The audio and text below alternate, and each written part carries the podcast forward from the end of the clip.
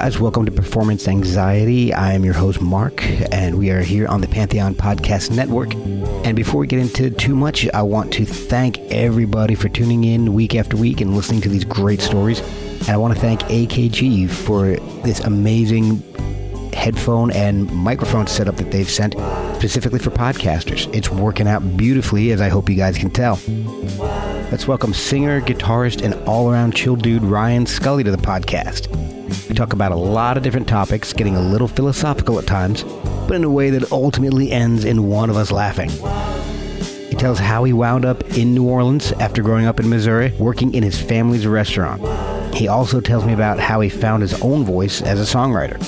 He's written a children's album that's on Bandcamp and even been able to incorporate his kids into his wider releases. And we have a mutual love for alternate tunings and feedback.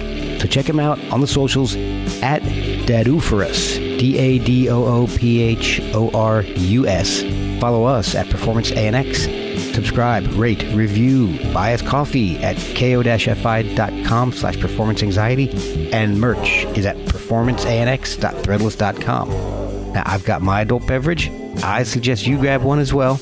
And let's get into Ryan Scully on Performance Anxiety on the Pantheon Podcast Network. All right. Hey, everyone. This is R. Scully from New Orleans, member of Morning 40 Federation, Rough 7, and just released a new record, New Confusion, which I wrote in my attic. Are listening to the Performance Anxiety Podcast with my new buddy Mark. All right, man. Hey, sorry that my phone died. You had me mesmerized, man. I was into your story, and good times, man. I don't know if I have anything to wave at you here, man. No. Where's my gun? I got my $100 guitar here. That I can deal with. Yeah, it's tuned to an open G. Oh, there you go. I've been messing around with that. Oh, yeah? Yeah, a lot of the songs on this record I did in open G. Okay. Just as a way of, exploring. You know, you get stuck sometimes when you're on, a standard tuned guitar and you've been playing long enough to where you're like stuck in the same patterns and stuff, Oh, yeah. And so you change the tuning and all of a sudden you're writing new riffs and shit like that. So yeah, you kind of get that muscle memory going when you stick in the same tuning. Yeah. Yeah. And so it's a good way to, if you're looking to write something, it takes a little while to warm up, but I'm also doing some finger picking stuff and cool.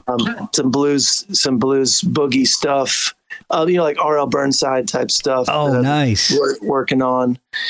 So I try to, I'm not a virtuoso, but by any means, but I do like to explore different instruments and, I play them all really primitively. Oh, sometimes that gets the most emotion out of them. I don't know. It's like, okay, I can't write a song on a guitar, so I'm going to tune it this different way. And then there's a song. Oh, man, look at that. There you go. or bang on the piano or, get a banjo or harp. Just expanding out. I like to, rather than learn one instrument really well, I just fuck around primitively on a bunch of them. Oh, yeah. It keeps you fresh. Yeah. So, and I was listening to some of the older stuff, and it's really interesting. Like, all right, so I'm listening to, so the Morning 40 Federation. I'm listening, and I'm loving Washing Machine and Dumpster Juice. Those songs are awesome.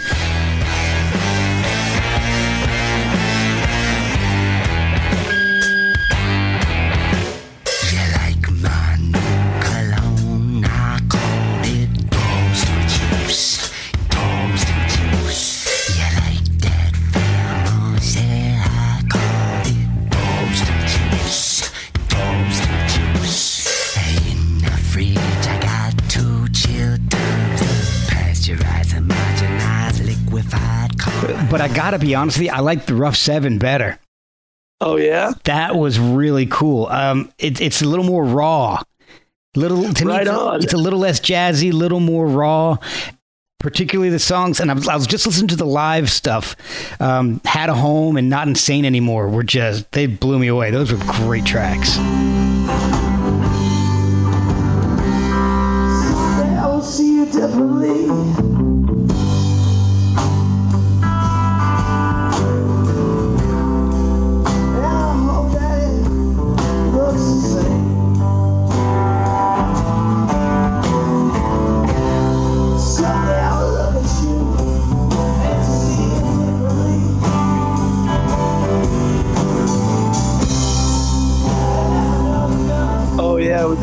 On YouTube,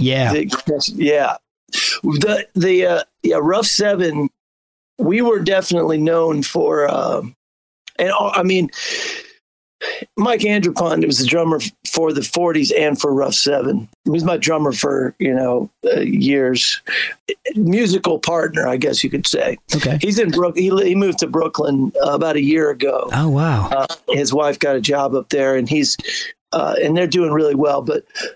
Playing with, in Rough 7 was really, we would go out. So Rough 7 was it was a band that would take chances a lot. It seems that way. Yeah. We, Morning 40s were more apt, especially towards more recently, to just stick with song structure. Okay. Like, we're just going to do the song this way, different levels of energy, but it was definitely Rough 7. We're like, you know what? During this part, let's just figure it out. Oh, nice. So a lot of that stuff, I might change the song in the middle of it, or I might just be like, bring it down, or just those kind of things. And so sometimes, we would just bomb because, if you're, when you're trying to, so when you're trying to, it's a risk. It's called a risk for a reason. Right. Because you can play the song exactly as it's written, and it's going to come out that way, and you're going to get a reaction. I guess based on how good the song is and whatever the energy in the room, but you could take a risk, and you can be like, let's play it really loosely and see what kind of energy happens, Yeah. But and I'm going to change in the middle of the song what you expect I'm going to do, and you follow, right? And see if you can follow, and so the improvisational element of that can really juice the energy. Oh, absolutely. If you're hitting it, right? Yeah. If you're hitting it, and so Rough 7, we would often transcend.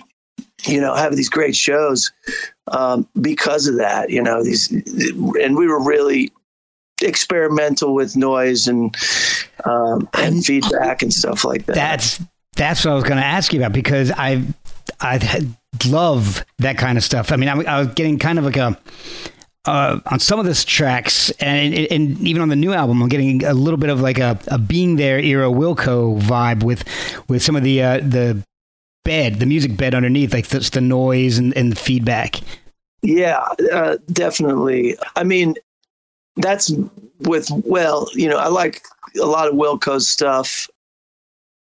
I like to think, I try to not be quite as white as Wilco. Right. But I'm not knocking it. I just like black music a lot. Oh yeah. That's where, all of great American music comes from. Yeah. But the other thing is, though, the feedback and noise element that Wilco does, in some stuff and experimental stuff like that, soundscapes. I'm totally into that. And I'm also, and Jeff Tweedy is just a kick-ass songwriter. Oh yeah. Rob Cambry is a guitarist in Rough 7. Okay. And he's an avant guitarist. So before he joined the band, he was, pretty much strictly an avant noise jazz guitarist. Oh, really? Cool. And he books shows in New Orleans when shows are going. When they existed, yeah. Yeah, and he brings all these guys that I don't know who they are, Oh, but they come down and it's all improvisational noise jazz shit. That's awesome. So he joins the band because our other guitarist didn't want to do it anymore. And he just comes in and he's like, well, I'm not sure I could do it, you know? And we're like, you can do it, man.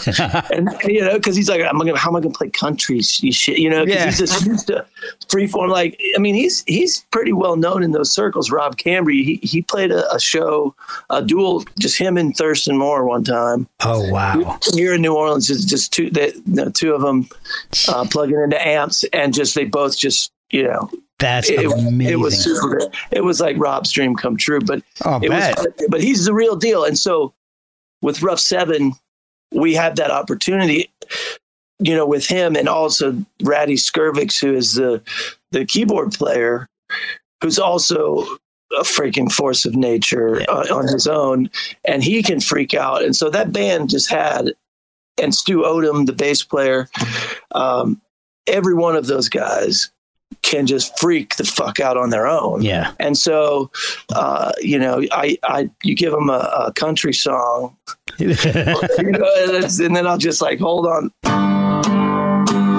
know, just do that. And then it's like, whoa, you know, then crazy things happen. Yeah. It's so yeah, man, that playing with that band is fun. And it'll happen again. Mike Andrepont grew up in Eunice, Louisiana. Like, he's the only Rob Cambry also, but Mike is like Cajun. You know? Yeah. Like, Louisiana is home. He's coming back. Yeah. You know, I'm like, we're just hold on. We'll just back. Be patient. Like, be patient. Louisiana's home. We'll be rocking again before you know it. But in the meantime, I'm going to make a record. You know, I'm done. Yeah. Just, you know, and so him being gone actually gave me the opportunity to make this record, you know, this New Confusion record. Yeah, yeah. Now, how did you get into music in the first place? Now, where are you from originally? From Missouri. I grew up in Missouri, a small town up there, Warrensburg, Missouri. And so I didn't really, I was a fanatic about music in high school. And, you know, like, I think I heard Debaser, you know, the Pixies, like the Doolittle record. And, oh, yeah. And it just like blew my mind to where, I mean, my older brother used to listen to like new wave. He was 2 years older than me. Okay. So I remember him listening to stuff. But for some reason, it was Pixies and Jane's Addiction too. Like, you know, around that, the early shit. Yeah, yeah. And I remember listening to like Jane Says. I guess I must have been like 14 or something, or I don't know. And I was like, and I stole his tape. You know, and I'm like listening to it on my boombox in my room, like over and over and over again. You know, yeah. And it was just one of those things where I was like, why is this shit not on the radio? Yeah. You know, and then it became that thing like, well, I'm the only one that knows. Yep. You know what I'm saying? And then, like me and one of my buddies, you know, we both kind of fell in love with the underground music, you know, in the early 90s. And then we started to seek it out. Right. Yeah. We would drive to Columbia, Missouri, about an hour and a half. That's MU, University of Missouri. And there was a street side records there. And we would just go in there, you know, I guess 15 and 16, because just got our license. And we go in there and say, hey, man, what's new, man? What's new? Yeah. You know, because it was just it was our thing, you know, our own. And so I was a fanatic about music, but I never really thought about playing. But it's kind of weird. It skipped a generation, I guess, because my grandfather, my dad's dad, who died when he was 14, was real close with Irving Berlin. Oh, wow. And he was a musician. And supposedly, as the story goes, the song "The Hostess with the Mostess," you know, was written about my grandmother. Oh, wow! That's what they. So he was in the military during World War II. Okay, and he was in charge of like entertainment for the soldiers. Okay, right in Italy, and so my grandmother was a nurse for the Red Cross, and she was in charge of like the entertainment for the Red Cross, right? So they met that way. And my uncle, my grandfather knew her in Berlin, and so like they all kind of hooked up at the same time to provide entertainment for soldiers in World War II. And that's when my grandfather met my grandmother. Was with Mr. B, as what she used to tell, you know, when she tells stories, she called him Mr. B. I mean, we're talking White Christmas, man. That's amazing. So he was like a songwriter, and he had clubs in New York, and you know, he's enigmatic. You know, he died. Yeah. You know, my dad was pretty young, and but it sucks because you know. Kind of, and then it skipped. My dad and his brothers never really learned how to play any instruments, and then it just somebody showed me, you know, like three chords in college. Yeah, and I'm like, shit, I can write songs. Yeah. And I seriously, I don't even remember. I don't remember like not writing a song like with three chords. Yeah. Show me the three chords, and then I'm like off to the races writing. Yeah, you know? That's awesome. Yeah, it was. So since then, you know, I haven't been able to stop, man. I've actually many times wanted to stop. Oh, no. So did you start gigging right away, or were you just playing, you know, woodshedding in your dorm room? Or no, I was pretty ready to get out and play. I remember doing, you know, open mic, like me and a friend, my friend Eddie Credit. That's a great name. We would go out and, you know, do two guitars and play, and we go like these open mics and just, you know, there'd be like metal guys there, and they'd heckle us, and we were terrible. But then put together a band in Columbia, Missouri, and we were called the Attack Family. And we made a lot of great, some good music, but with really crappy lyrics. Oh, really? Yeah. I was listening to some of it, you know, just kind of trying to catalog stuff. Yeah. And I was like, oh no. And you know, but in the kernel of, so you know, it was. I was deeply into Fugazi. It blew my, you know, we used to go and see them at this outhouse in Lawrence, Kansas. And it was just a shack in a cornfield.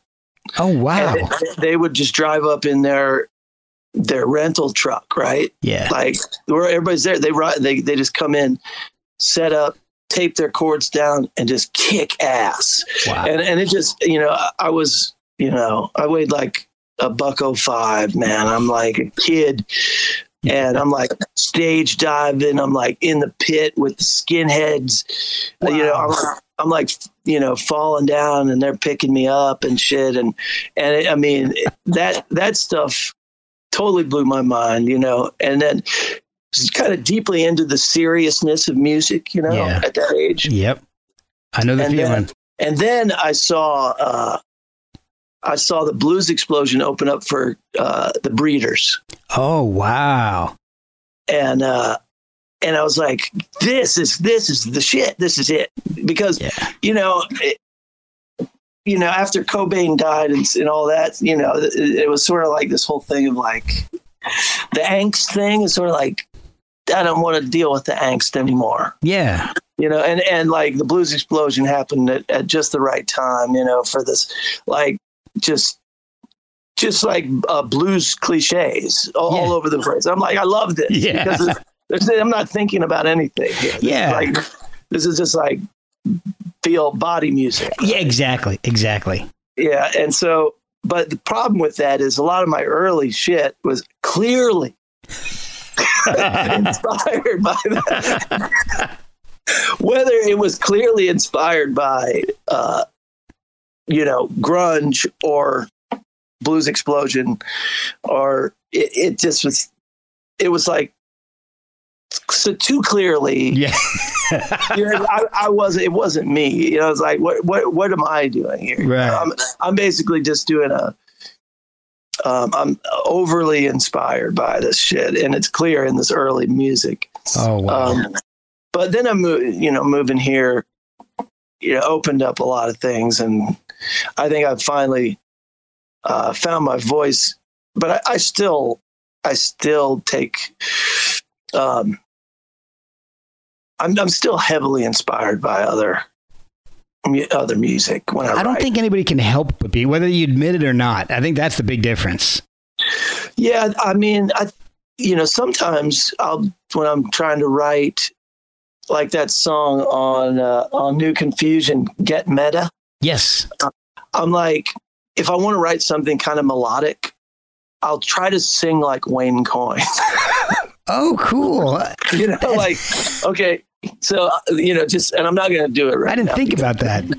Talk about yourself like you're somewhere else. Get meta. You're a link between two worlds. Get meta. You're a dream between two worlds. Get meta.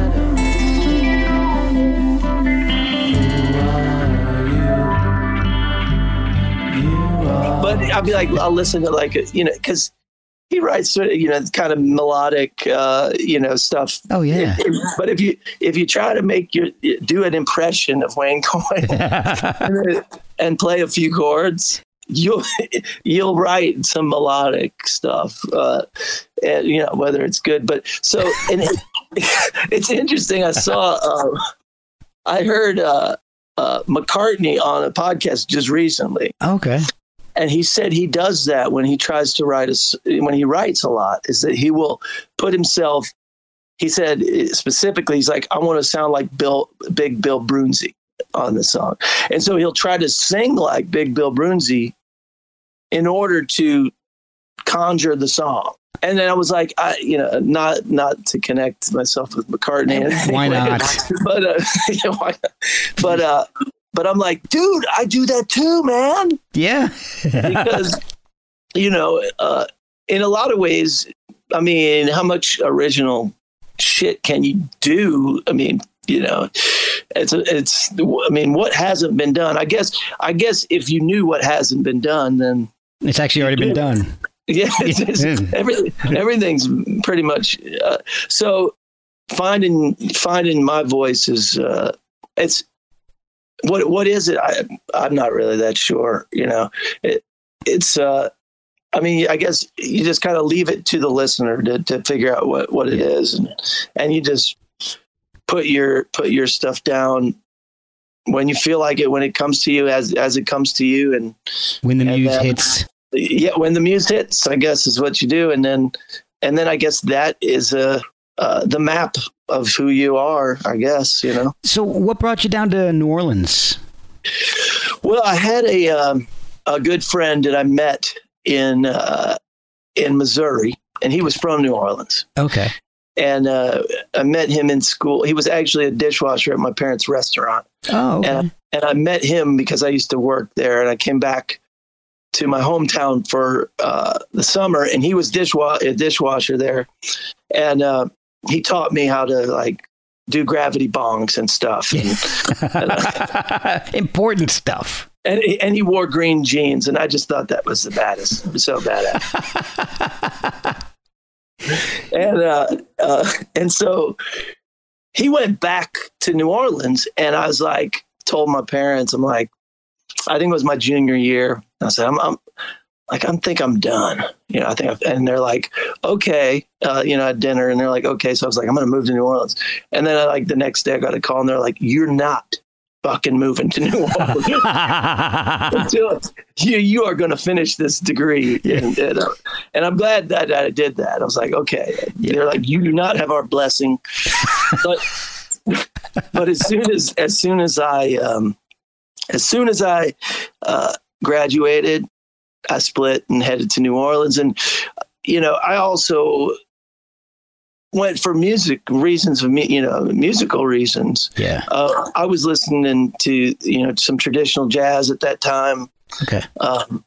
And I wanted to explore deeper, jazz, and I did, and I learned a lot of, you know, jazz chords and you know, traditional jazz songs are like the best songs in, you know, ever written. I mean, it's this, that is this, that song structure, you know. Yeah. You want to learn how to write songs, learn, you know, all of me, you know, learn when you're smiling, you know, learn, when the Saints go marching in, you know, I mean, learn all, you know, that is to me, you know, a good song. Usually I see a good song as, well, there's sort of two ways to look at it. I think there's kind of two parts of who I am as a songwriter. Okay. I really like a nice clean package of a story. Right. Like Hank Sr. Okay. Yeah. You know, give me like 3 minutes and the story and a chord progression, you know, with a good hook and a hook and a story. And I'm like, that it's just like to me, like the pinnacle of what art can be, man. It's like, you just told me a story and made me cry in 3 minutes. Exactly. That's not easy to do. No, it's very difficult. Yeah. Right. I mean, you know, because you got to find a hook, a melody, right? Yep. The chord progression, the verse, the theme. Exactly. It's got to be something compelling if it's going to be, if you know, if you're looking for, if somebody's paying attention to lyrics. So yeah. I'd pay attention to lyrics. Yeah. Yes. So, I mean, so the story, you need the story, the theme, and it, you know, it can't just be like, you know, I fell in love and she broke my heart. Like, you know, I mean, it's got to have like an angle on that. Right. Yeah. You know, I mean, so I love, that's definitely one way I would go, you know, like, and if I was looking at this record is definitely a little more stream of consciousness, but it's like Go Home, the song, last song on the record. Oh, I love that song. I think that part of me that wants to write that package of a song, right, that tells the story, mm-hmm. right, all and it ends, and like you started off and it ends, you know, with a verse and a chorus, and you get the full feeling of what the person is trying to say, right? Yeah. That's one thing I like to do, right? I was gonna tell you once we got to that Go Home, I thought it was the best. It's the perfect way to end the album. I mean, it's dreamy, it's foggy, a little bittersweet. It's just, it sounds like the night's over. Time seems to shrink. It was 9:30 when your first message arrived. But someone had just bought me a drink.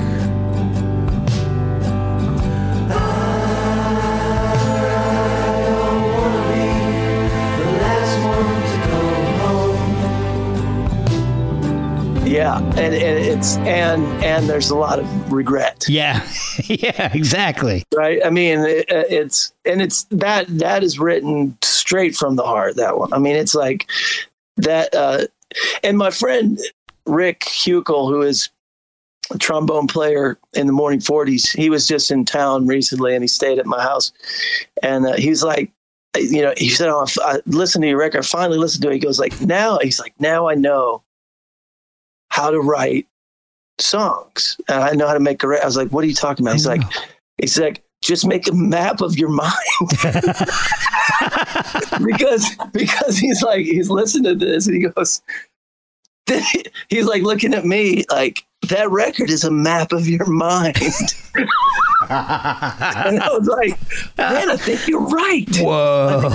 Because there's a lot of real, true stuff in here that I'm like, wow, that's not just, you know, with a Tin Pan Alley. So, you know, like where you're writing a song from another point of view. Yeah. Yeah. You know, like I'm going to put myself in a character and write a song. Right. Right. Okay. Yeah. Which is a way to do it, you know, and there's nothing wrong with that. But, you know, in this case, you know, these songs are pretty much, you know, like all from this guy. Right.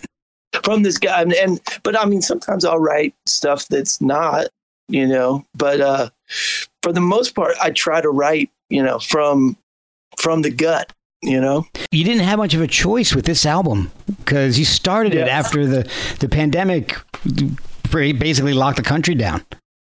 Exactly. And this is when, you know, like you wouldn't even go to anywhere. Yeah. You know, when I did this, you know, people get loosened up quite a bit. But remember at the beginning, you know, when you're like sterilizing your packages when they come in, and stuff, you know, do you do that? I don't do that anymore. No.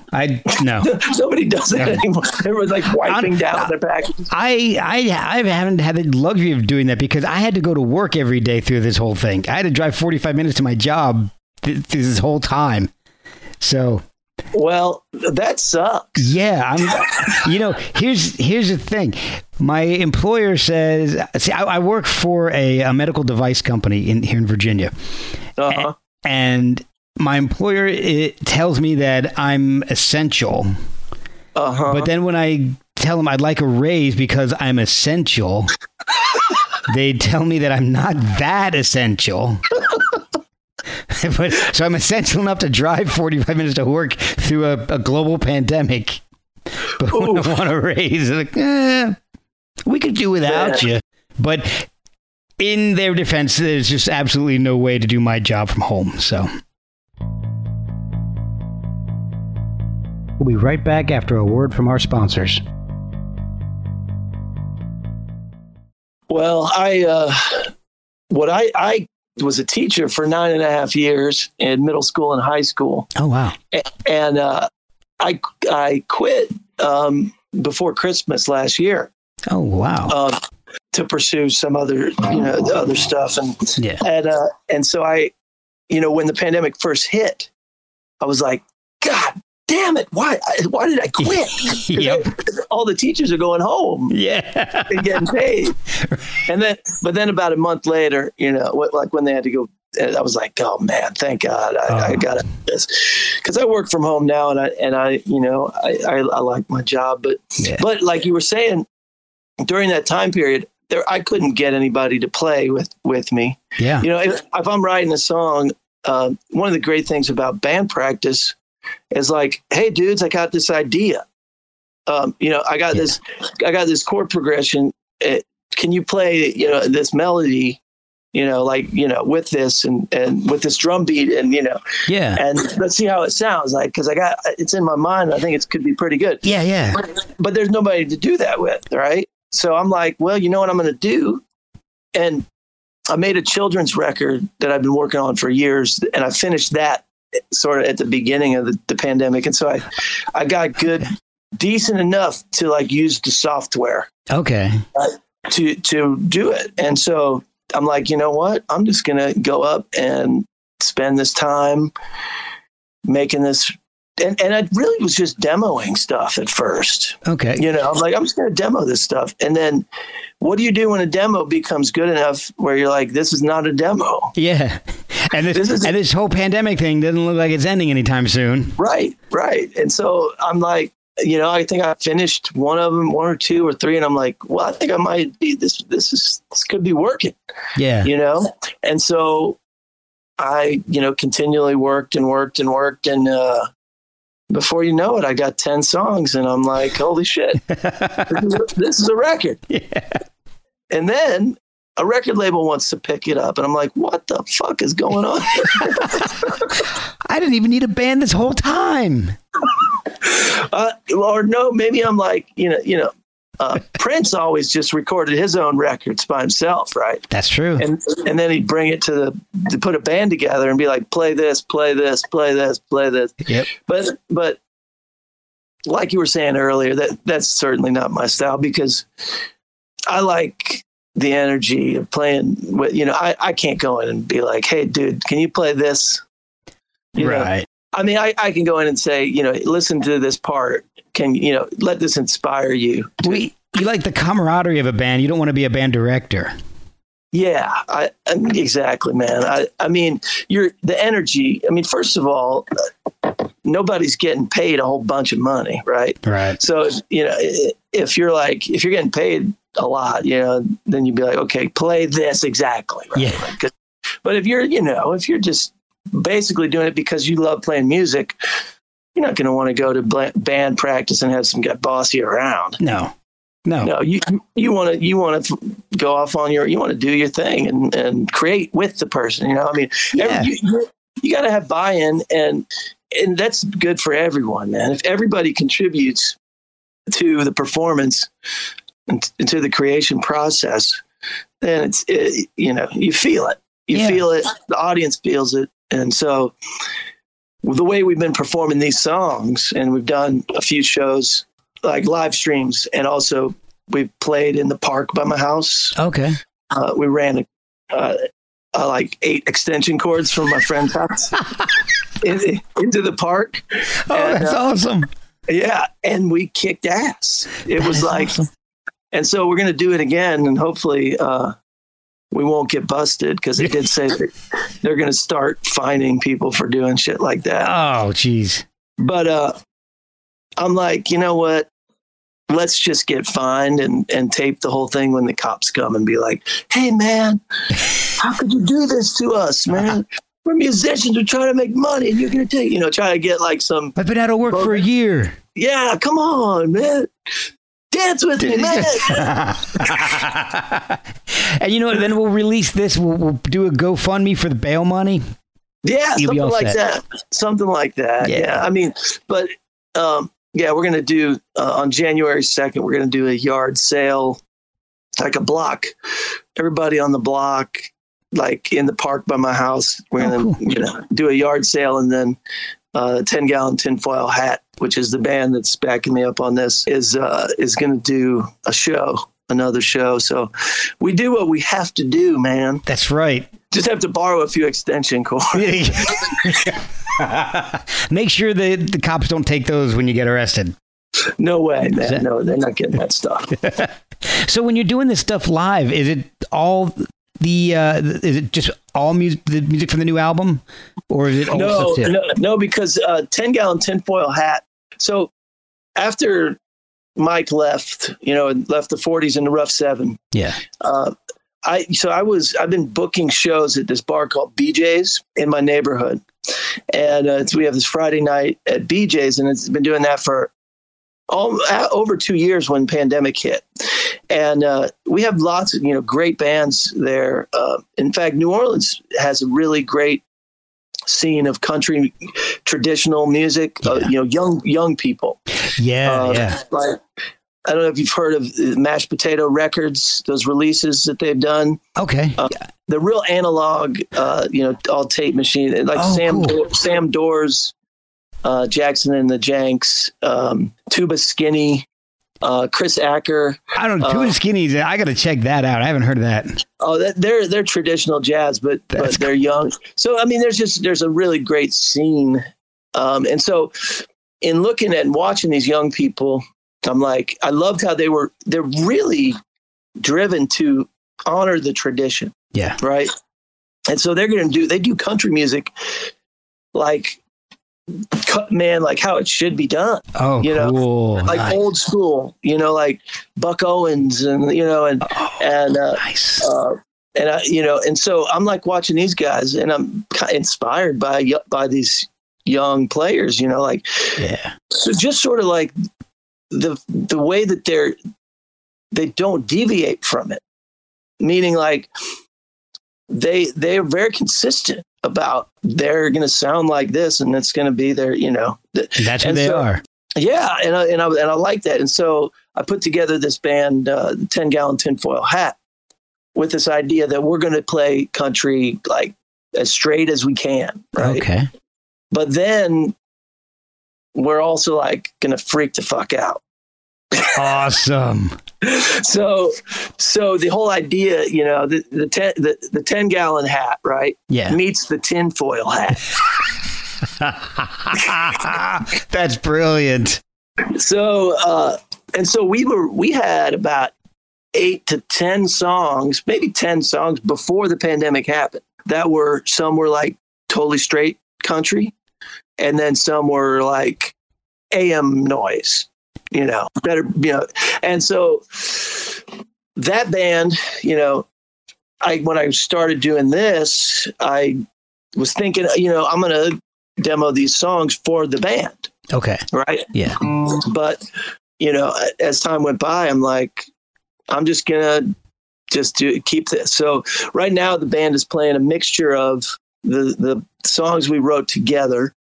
Okay. Before the pandemic, and then also the songs from New Confusion. Okay, cool. Yeah, yeah. And you can see on the 10 Gallon Tinfoil Hat Facebook page, I think it's R. Scully and 10 Gallon Tinfoil Hat, all one word. Okay.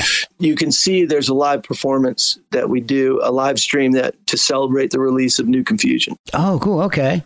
Yeah. So why did you name the album New Confusion? You don't know? I'm a little confused. Is this new for you?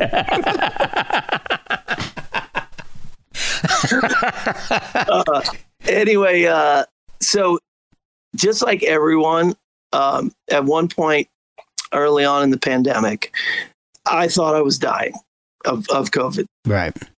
I thought I couldn't breathe. Right. Didn't have a fever, but was just was so sure I had it, right? Because I'm just paranoid. Paranoid. So I went and got tested, and went through. It's like a drive-through one, and we go through and get swabbed and stuff. And they give you this, brochure and stuff, and they're like a list of things to look for, right? Right. If you think you have it, right? And one of those things was New Confusion. Okay. Yeah, so like if you have New Confusion, you need to get your ass tested. I got a shit ton of old confusion, but it's old. I've been confused about a lot of new things lately. No, New Confusion.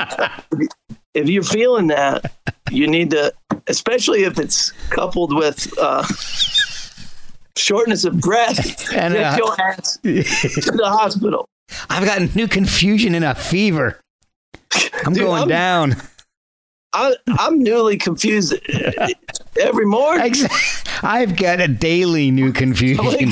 Like, what is this? I'm in my mid to late 40s with 3 teenagers. I am always confused. Oh, you got 3, huh? Yeah, 16, 17, and my oldest will be 18 in January. Wow, you got busy. Yeah. I got 3 too. I got a 9, an 11, 9, and 7. Oh man! So you spaced them out. We didn't do that. Wow, you went for it. Yeah, my wife and I were just like, let's get it done.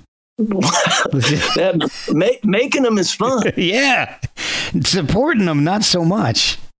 Yeah, they are. I'm so lucky to have such good kids. Good kids. Yeah. And you actually have your daughter on the album. Right. Look at Papa. Yeah. That is a cool track. It's really catchy. Don't bring your sadness around here. Look at my Papa. Look at my brother. It made me feeling so funny. Look at my Papa. Look at my brother. Take it with you and hit the road, baby.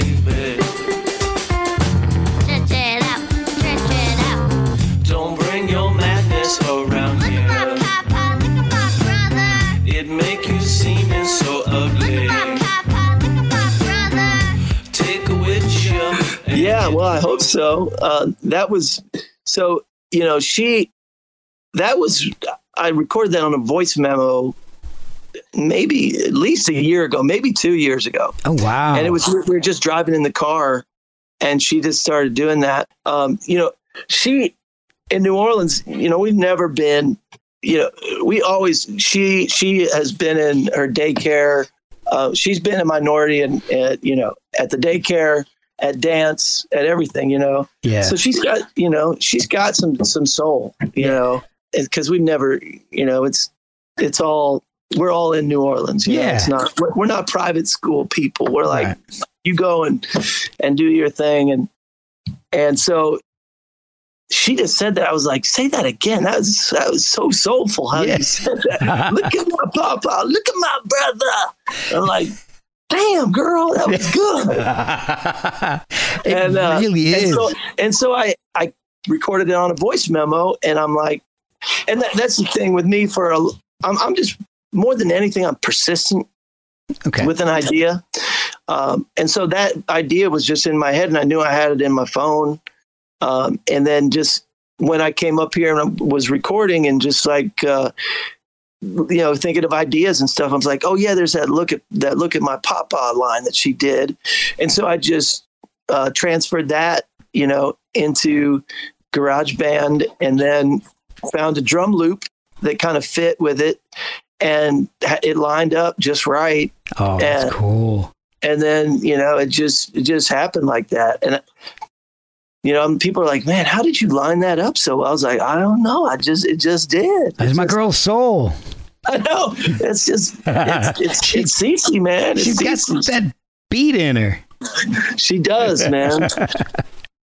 She does. So, yeah, I mean, it's really fun to include them. You know, the thing I did before this was a kid's record, and they're all over that. Oh, cool. And that you could listen to that on my Bandcamp. rscully.bandcamp.com. It's called Eat Your Toes. Oh. The cover of it is my son Wyatt. Yeah. We took my daughter's foot and put a hamburger in a hamburger bun, covered it with ketchup and mustard and lettuce and tomato, and put the bun on top, and got a picture of Wyatt. Oh my gosh. And the record's called Eat Your Toes. That is awesome. And when there's a song called "Eat Your Toes" on there too. That's so funny. It's a good record, man. It's fun, and it's all done at home too. It actually not three of the tracks. I got some players to play on. Oh, cool. Yeah, some real Alex McMurray. I don't know if you heard of him. No. He's an excellent songwriter. Like, okay. World renowned.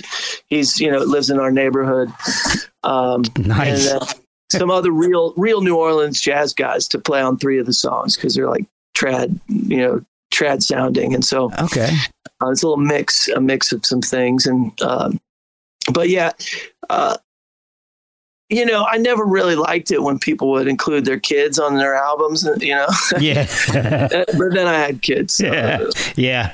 Like when Tom Waits, like, he's got his son on drums, like, what is this shit? Yeah. Nepotism.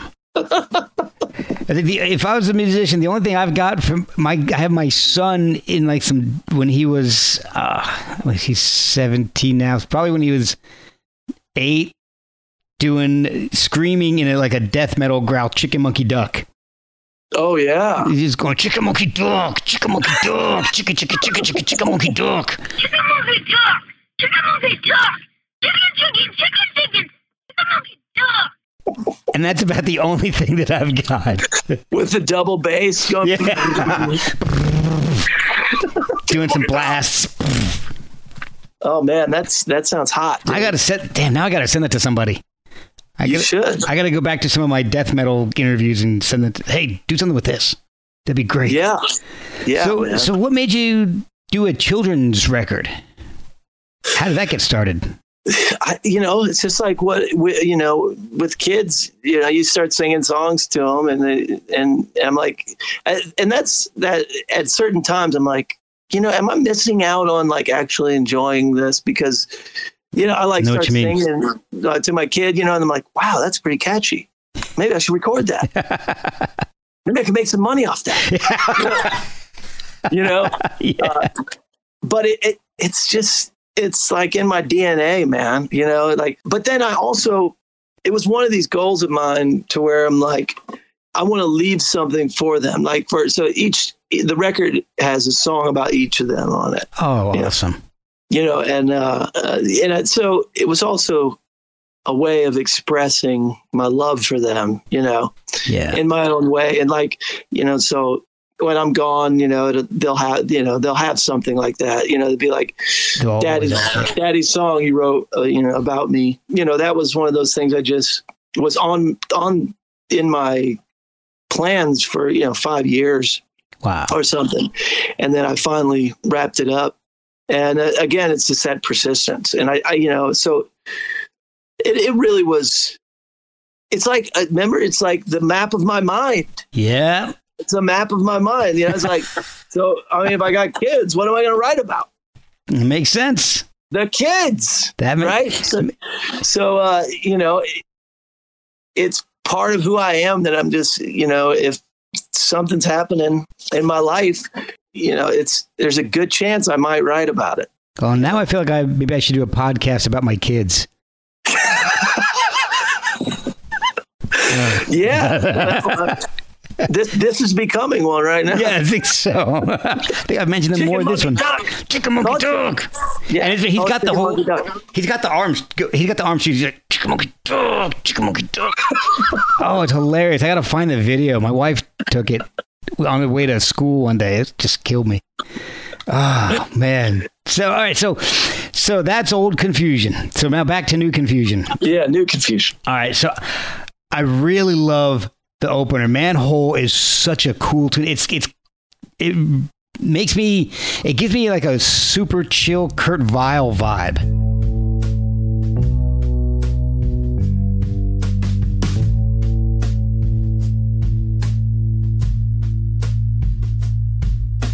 Standing on a manhole, wishing that I'd never grow old.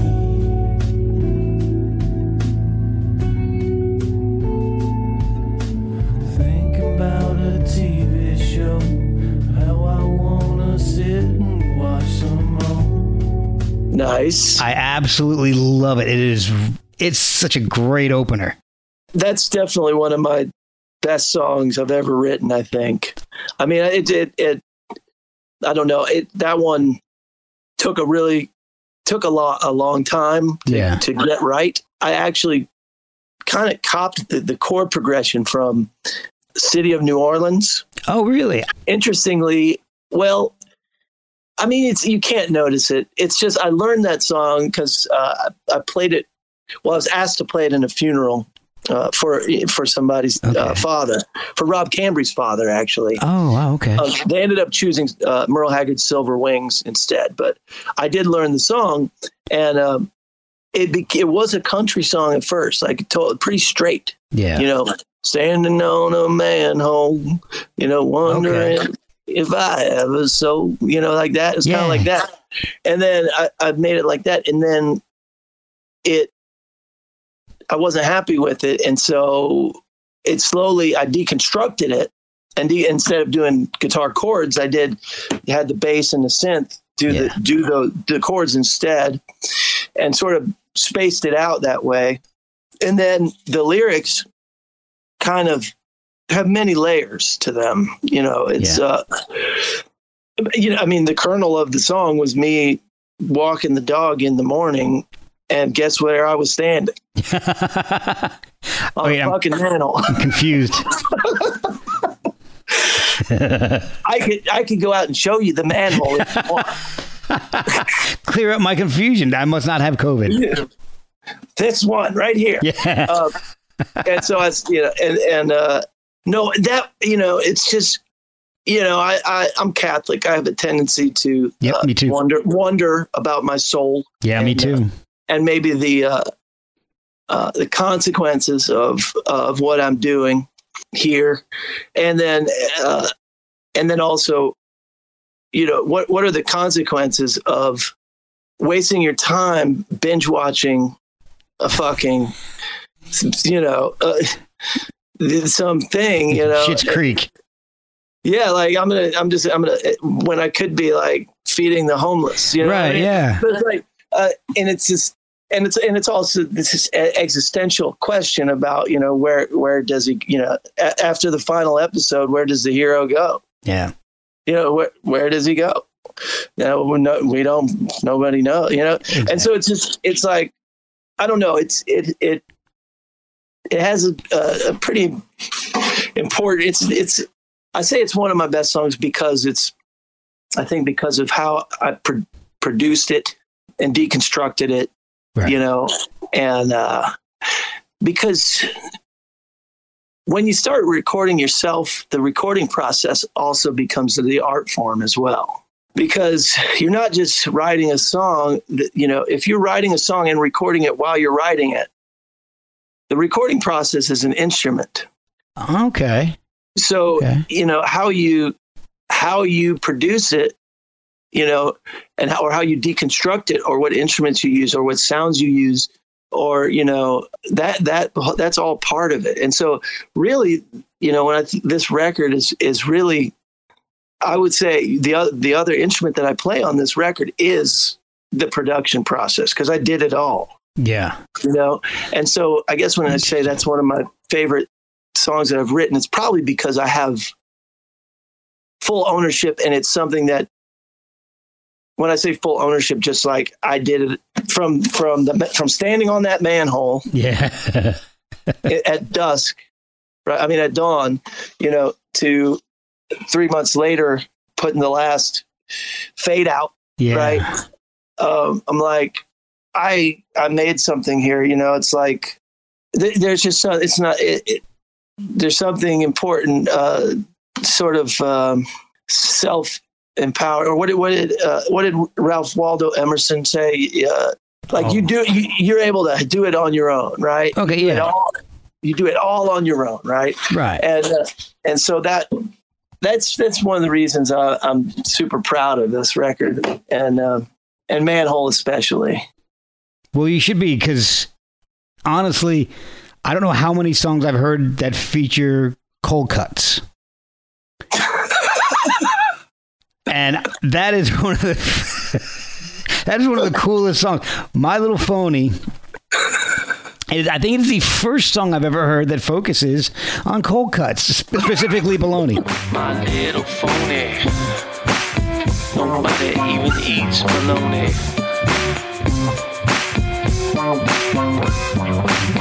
My little phony. Nobody even eats bologna.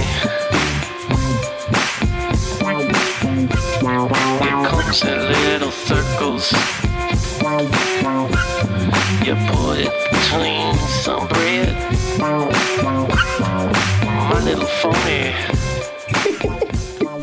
I'm pretty sure that's what Emerson was referencing when he was talking about doing things on your own. That one, yeah. So remember, you may need to get tested for COVID after you wrote that song. That may have been New Confusion. That one, it certainly definitely was. So you're going to see, you know, where Go Home is like a song and a package and the theme. Yeah. There's a lot of stuff on here, too, where I'm like, that was my first take of lyrics, and there was no lyrics before that. That's like, I just like turned the mic on and just started saying shit. And then I'm totally serious too. That part of the element of, I think, when you recording all by yourself, to make it enjoyable for yourself is, again, to take some chances. Yeah. And so, you know, that and COVID sheets, man, I didn't write any of that stuff. Really? None of it. Wow. I just said it. The music was going, and I'm like, I pressed go. And I just started saying shit off the top of my head. That is so cool. And what I really love and appreciate about that is that a lot of other people will say, yeah, we did that, and then not put it on an album. Like, that's just something we were just working out, some games, just getting some ideas. The fact that you put it on the album is amazing. I love that. See, I used to do improv. I went into DC and go to classes, do improv. And I love comedic improv. I'm not a musician. I can strum a couple chords, but I couldn't even tell you what they were, 'cause I can't read music and I don't know what the hell they are. Right. But I love comedy. I love improvisational comedy. I love improvisational music, and doing something that's totally improv and silly. Being brave enough to just say, you know what, that's cool. I want to put that out. Well, that's awesome. Yeah. You know, I was inspired in early Ween, yes. You know, like God, Ween, Satan, and the pod, yeah. And, you know, like And also like early Beck, like One Foot in the Grave and Stereopathetic Soul Manure. I don't know if you ever listened to that stuff. Yes. But it was those guys, obviously, they were recording themselves. Yep. Often, more often than not, they're recording directly into the recording device. Yes. Right? Yeah. You can tell. Yeah. So a lot of when I was doing that stuff, I was thinking that in my mind. You know, I'm like, because when they would do something funny on those records, right, they didn't delete it and redo it. No, not at all. They went with it, man. And you know, that's why a lot of those songs, you know, those early wings, people are like, man, this is just some stupid, but the songs were really good. Yeah. But they were, the way they recorded it, they didn't try to make it perfect. And they relished in the mistakes that were made and the funny shit that happened while it was being recorded. Yep. Not like while the process of recording, but while the record button was, was, you know. Yeah. And so in some ways I was like thinking, there's not enough of that these days. Oh, I agree completely. To where I'm like, you know, this on my little phony. Yeah. So I went up, I was trying to record another song, this song that 10 Gallon does. And I'm trying to demo that. And I got this drum beat and the other song was over. It was 4 minutes long. It was over, and the beat kept going, and I just kept going. And then I was playing an open G, and I started doing that riff where I'm like, you know.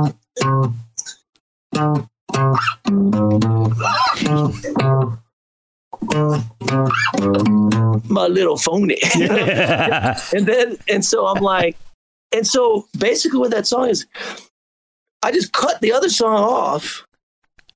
Okay. And then went with that because the bass line was cool. And all of that was improvised. That's awesome.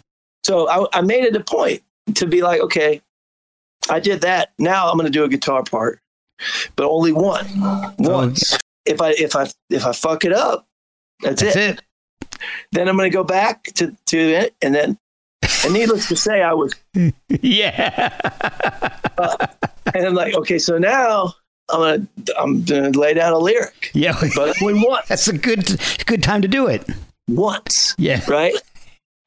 and so that's what so that's it. That's what you hear on the record is that. And you can, and so I hope, you know, that there's a certain subjective thing that a person that I get from a certain authenticity that you should get from it. Yeah. Right. The fact that it's not verse, chorus, verse, building tension and you know, and like the clean polished song, right? Like Go Home, for example, is like that. Like I really tried to construct that. Manhole really tried to construct that. Right. But there's also this, I think it's important to have an element of authenticity where it's like, okay, my pants are off for this one. Yeah. And I'm just gonna do something and we're gonna see what happens. And because because what's so important about that is that you are getting a recording of its creation. Yeah. You are getting a recording of you're not thinking about this. Right. So the listener is there as it is created. Yeah. It's a document of a song being created in the moment. Exactly. It is. Yeah. And so obviously it's not going to be like verse, chorus, verse and like all perfect, right. You know, it's going to be something that evolves and becomes, you know, and if you can do that and it's good, and it sounds pretty good, I say put it out. Oh, yeah. Because there's an important element of authenticity to doing that. And I wish more bands would do that, you know, that I could hear more stuff where it's like, where you can tell that they're, you know, that it's super duper fresh. Yeah. Right. Like it's raw, but it's fun. Yeah. It's fun. Right. You can tell the fun of it and you can tell like, wow, these people are having fun together making this music, and you can tell because it's not too complex, and you can tell because there's some mistakes. Yep. And you can tell that the tone may not be just right, you know, and everything, but you can tell that the vibe is fun. Yeah. You know? Well, it's, as we keep going back to in this episode, it's a map of your mind, because you've got the beautiful songs in Manhole and Go Home, but you've also got the humorous side of you coming out in, yes, in My Little Phony, and you've got your kids in Look at Papa. You know, it's, this whole album is a map of your mind. It is. It's kind of scary. Yeah. Like at the end of Arrested. That's the one I was going to bring up next, because I love, that's the one I was referencing earlier with all the feedback and yeah. Come on, bro. This time you deserve to be arrested.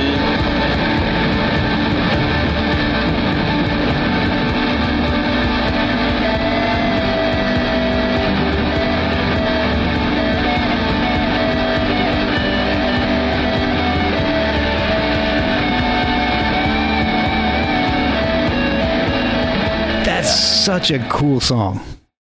Yeah, that one too, you know, it's, again, it was a way of a simple country song, you know. Yeah. It's just, but a good theme, I think, you know. Yep.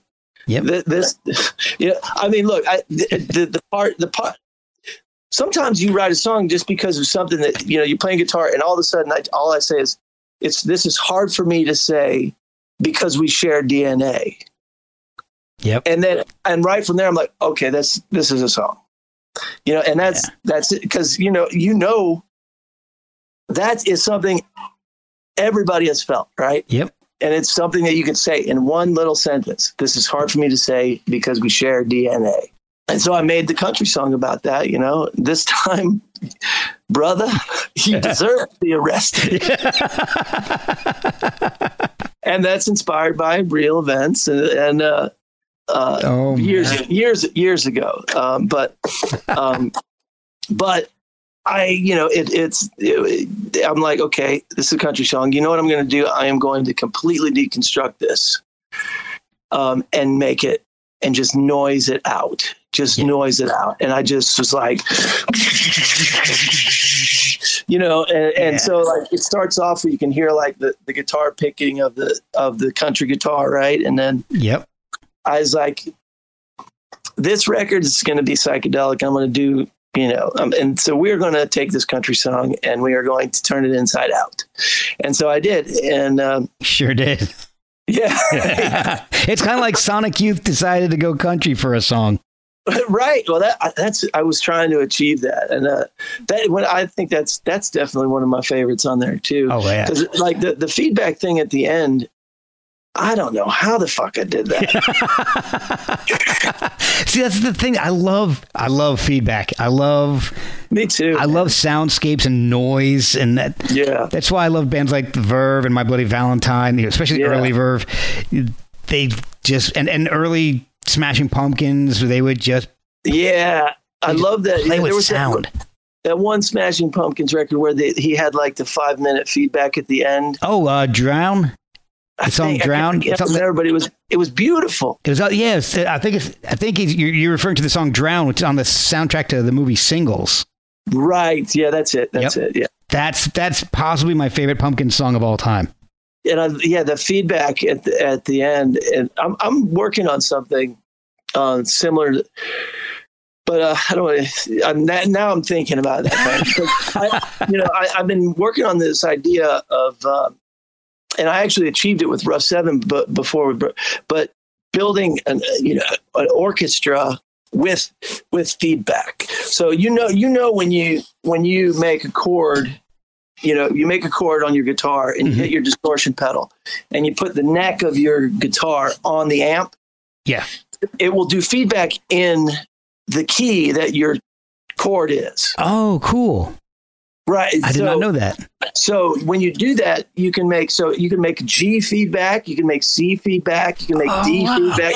So I worked on and wrote out these charts, not like in real music, but like bass player does this.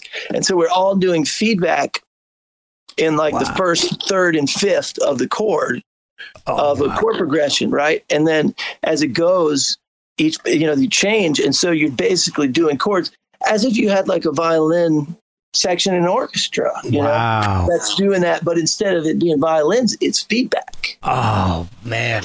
And so I'm working on doing that, you know. I'm dying to hear that already. Yeah, I'll let you know if I ever actually achieve that, because it was super cool when we did it. It was super cool, and it just kind of got lost in the mix. But it's again, it's that persistence. I'm going to achieve that at some point, because I'm not sure it's been done.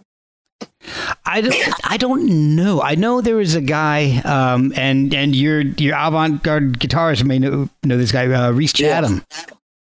Oh, I'm sure he does. Reese Chatham does a lot of weird stuff with guitars. He's done an orchestra for 400 guitars. Okay, so I'm sure he's done this. Oh, he's done weird things. It's but see, he tends to do it on a huge scale, like 40 guitars, 400 guitars. So if getting something a little more focused could sound completely different, and his is a lot of. It's hard. It's kind of. How does he play those people? I don't even know. They've got it on video where it's just. It's mostly public performances. But he's got a bunch of albums out, and I had a couple people on the show, not just guys, some ladies as well, who played with him. Robert Poss and Karen Hagloff were in the Band of Susans, and before Band of Susans, they played with Glenn Branca and Reese Chatham in these noise orchestras or whatever. They're just. It's crazy stuff. I'll ask Rob about it. I know he definitely knows who that is. Oh, yeah. He might actually, if he ever wants to listen to a podcast. I had Robert Poss on and Karen Hagloff. And Karen Hagloff was a cool story because she was this avant-garde rock guitarist, and she put it all down and went to medical school and became an oncologist. It's good call. Yeah. Yeah. But now she's in New York City. She's an oncologist, but she's gotten back to playing music again. So now she's both. Yeah, man. Time flies. Oh, it's crazy. You know, you make a decision to do something and you put your mind to it. Before you know it, you're done. And yeah. Like this podcast, man. I've kept you for like an hour and 15 minutes already. No shit. Yeah. Wow, man! We should actually start doing the podcast here. Let me hit record.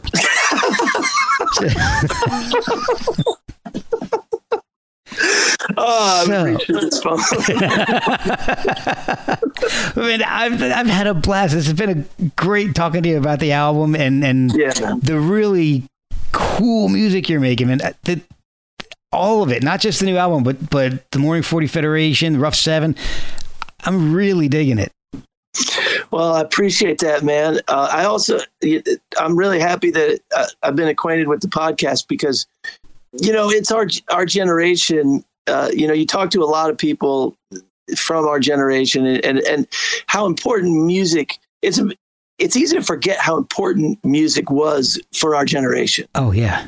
You know, I mean, like it was everything. It really was to the subculture that we were part of. Yet not everybody, you know, we were part of a subculture, but for that subculture, man, yeah, you know, it defined who we were in every way. Yeah. And so it is cool, you know, listen to you, you know, speak from that perspective and interview people from that perspective. I appreciate that about music because, you know, I hadn't heard it quite in quite that way before, and I think it's I think you're doing an awesome thing, and I hope that you gain a lot of traction, man, and appreciate that it gets bigger and bigger because I think it's super important what you're doing, because everything isn't just okay when you're living in LA. Say you're watching my TV.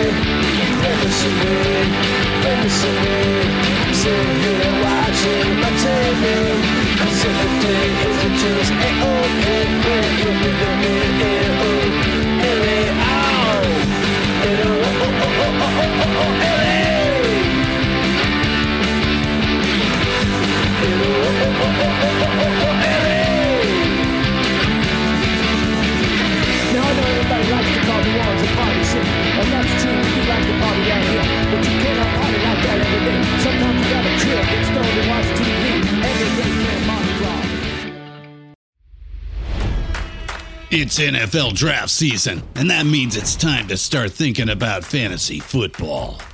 FantasyPoints.com features industry-leading experts and prognosticators using proprietary hand-charted data to help you score more fantasy points. FantasyPoints.com is the place to go for whatever kind of fantasy football you play. Whether you play fantasy football, daily fantasy sports, or do a little bit of everything, Fantasy Points has the meticulously researched content to guide you to victory. And why wait for the fall? Fantasy Points also covers the new spring football league, the UFL. Join the guru, John Hansen, Scott Barrett, Joe Dolan, and other massive names in the fantasy football universe with an exclusive offer. Use code Pantheon for 15% off any Fantasy Points package, including the all-in package, with access to every article, tool, and data nugget that Fantasy Points has to offer. That's FantasyPoints.com and code Pantheon for 15% off at Fantasy Points. FantasyPoints.com. Code Pantheon. Score more fantasy points.